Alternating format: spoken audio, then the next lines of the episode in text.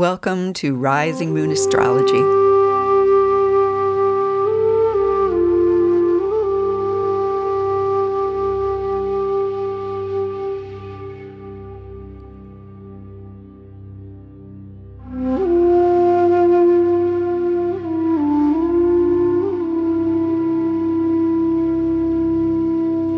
This is Mary Pat Lynch of Rising Moon Astrology, welcoming you to my podcast. I release podcast episodes for each new and full moon, occasionally for other special astrological events, but generally the new and full moons, which are my focus. My website, risingmoonastrology.com, has information about the readings I offer as a consulting astrologer and some other information about my background and astrology in general. I'm also on Instagram as Rising Moon Astrology. And I have a newsletter if you'd like to receive this information in your email inbox. The music that you hear is composed and performed by flautist Suzanne Teng. The track is called September Angels and her music is available through magnatunes.com.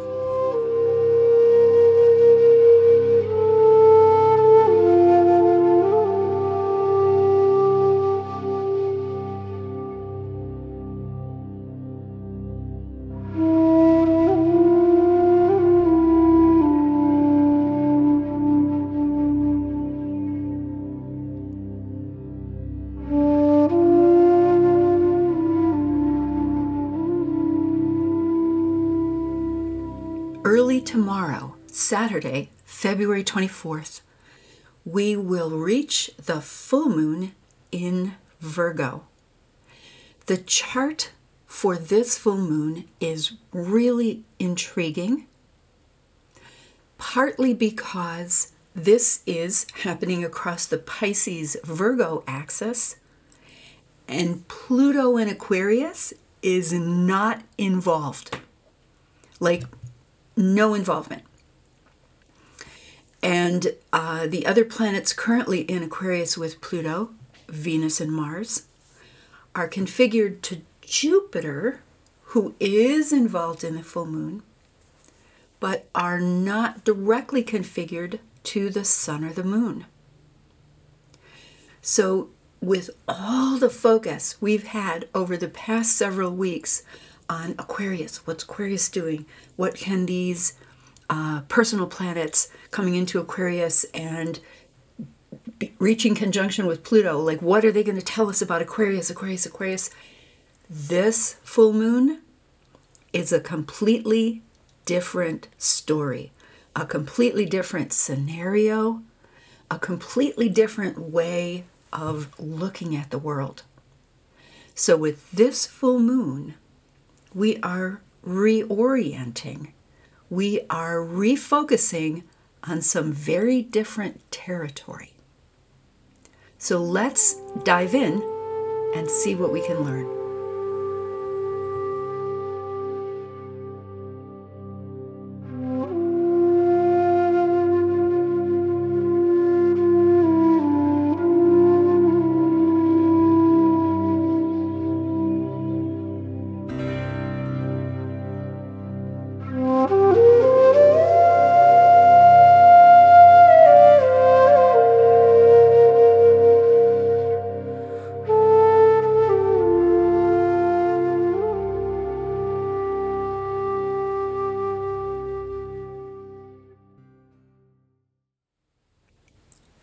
The full moon in Virgo arrives tomorrow morning, which means the moon will look most full in the sky tonight. A glance at the chart shows the patient, humble Virgo moon off by herself on one side.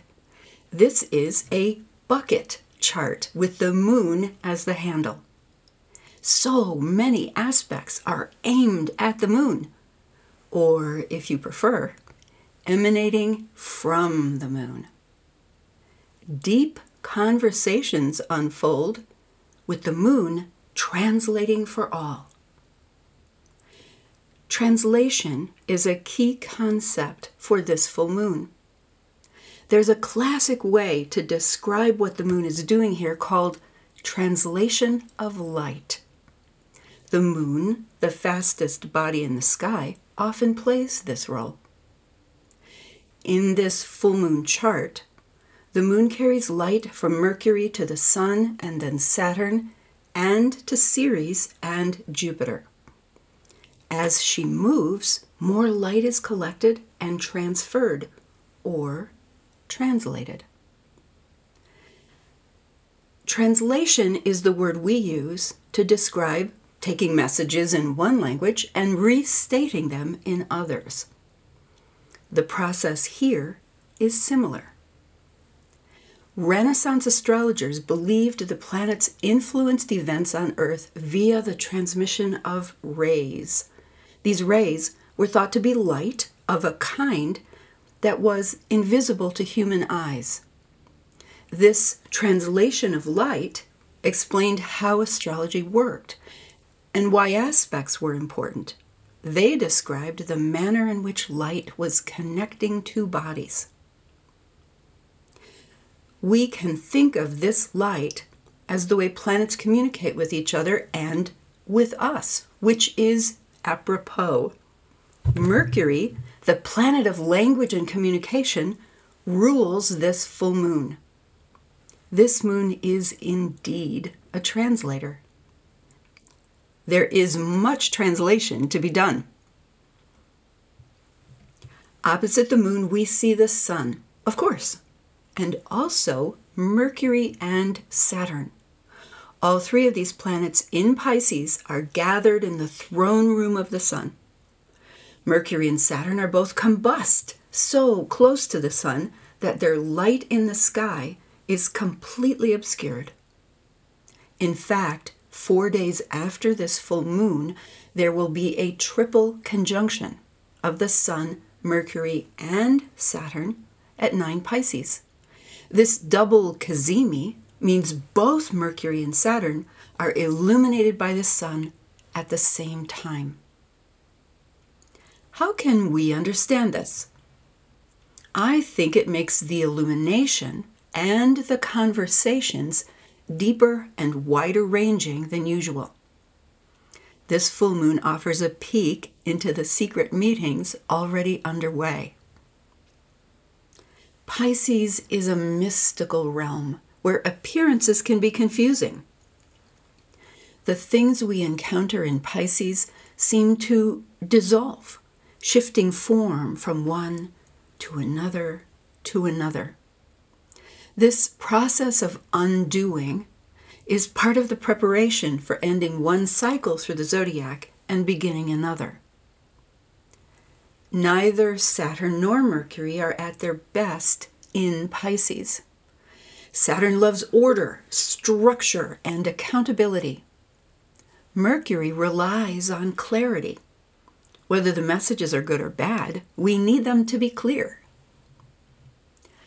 I am imagining Mercury and Saturn supporting each other during this shared time under the beams of the sun. Imagine Saturn and Mercury as intrepid explorers in places that are foreign and unfamiliar. They will do their best to gather data and report back. I am also imagining Saturn and Mercury transformed during this process. Meanwhile, the moon patiently waits for reports. Virgo prefers the clarity of small things. Virgo loves what is near at hand, familiar and familial. Virgo can become anxious when Pisces shows up because Pisces is too big, too diffuse, and too confusing for Virgo to grasp easily. Yet this moon in Virgo is not going to give up. Virgo keeps going. Saturn in hard aspect to the moon doesn't tend to feel good. This Saturn opposition to the full moon could increase anxiety during this time. It might leave us dispirited or even sad. And also, Saturn's presence could help the moon see underlying structures in the Piscean mists. Mercury, ruler of Virgo, rules this full moon. This creates a more Piscean vibe for the moon herself, which could add to the confusion. And also, it could help Mercury create more poetical, lyrical, or spiritual translations of light being shared. Check your birth chart to see where this full moon axis will fall. Notice which planets, points, and houses will be affected. This can help you anticipate how this intense collection of planets may influence your experience. The full moon aspect is an opposition, in this case, three oppositions. Yet another look at the chart shows that the oppositions form the central axis of a kite aspect pattern. The bottom of the kite is a grand trine in Earth that connects the moon with Jupiter and the asteroid Ceres. Both of these bodies, Ceres, the ancient grain goddess, and Jupiter in solid, reliable Taurus, will help keep the moon and us grounded. Jupiter and Ceres are sextiling Mercury, the Sun, and Saturn, creating the top of the kite. These are fortunate, supportive connections that stabilize the full moon. Jupiter is fielding another challenge, a square from Mars and Venus in Aquarius. The intense, highly energized conjunction of Mars and Venus was exact February 22nd, yesterday. Since Mars and Venus are still within orb, we are still reeling from the heightened energy surrounding all of our relationships. Now Jupiter has a chance to slow things down. We may have a chance to sort out what is real and what was just heat and light. Notice that this full moon focuses on the visible planets. The asteroid Ceres is part of the kite pattern but none of the outer planets are involved. This, too, offers a chance for bringing recent intense experiences home. Yes, Pisces is ethereal, but this too is part of who we are as humans. The Virgo moon, Jupiter, and Ceres, and the absence of the massive outer planets all help us sort out what's going on and how we want to relate to it all. Full moons illuminate. With the practical patience of the moon in Virgo, we can stand still, gaze out at the wonders of the world around us, and listen for messages. What is being translated for you? What will you wish to record and remember?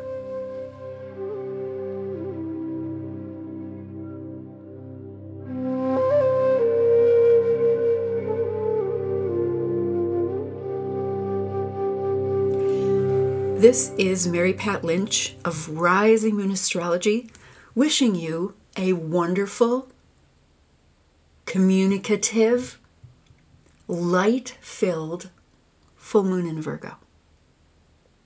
I'm going to be paying attention to what comes up for me over the next 12 to 24 hours. And I invite you to do the same. We have a chance here to look with new eyes to stand in our earthly existence and gaze out at the heavens, knowing that information is being exchanged, that light is being translated for us to gain new understandings for the time ahead. As always, thank you for listening.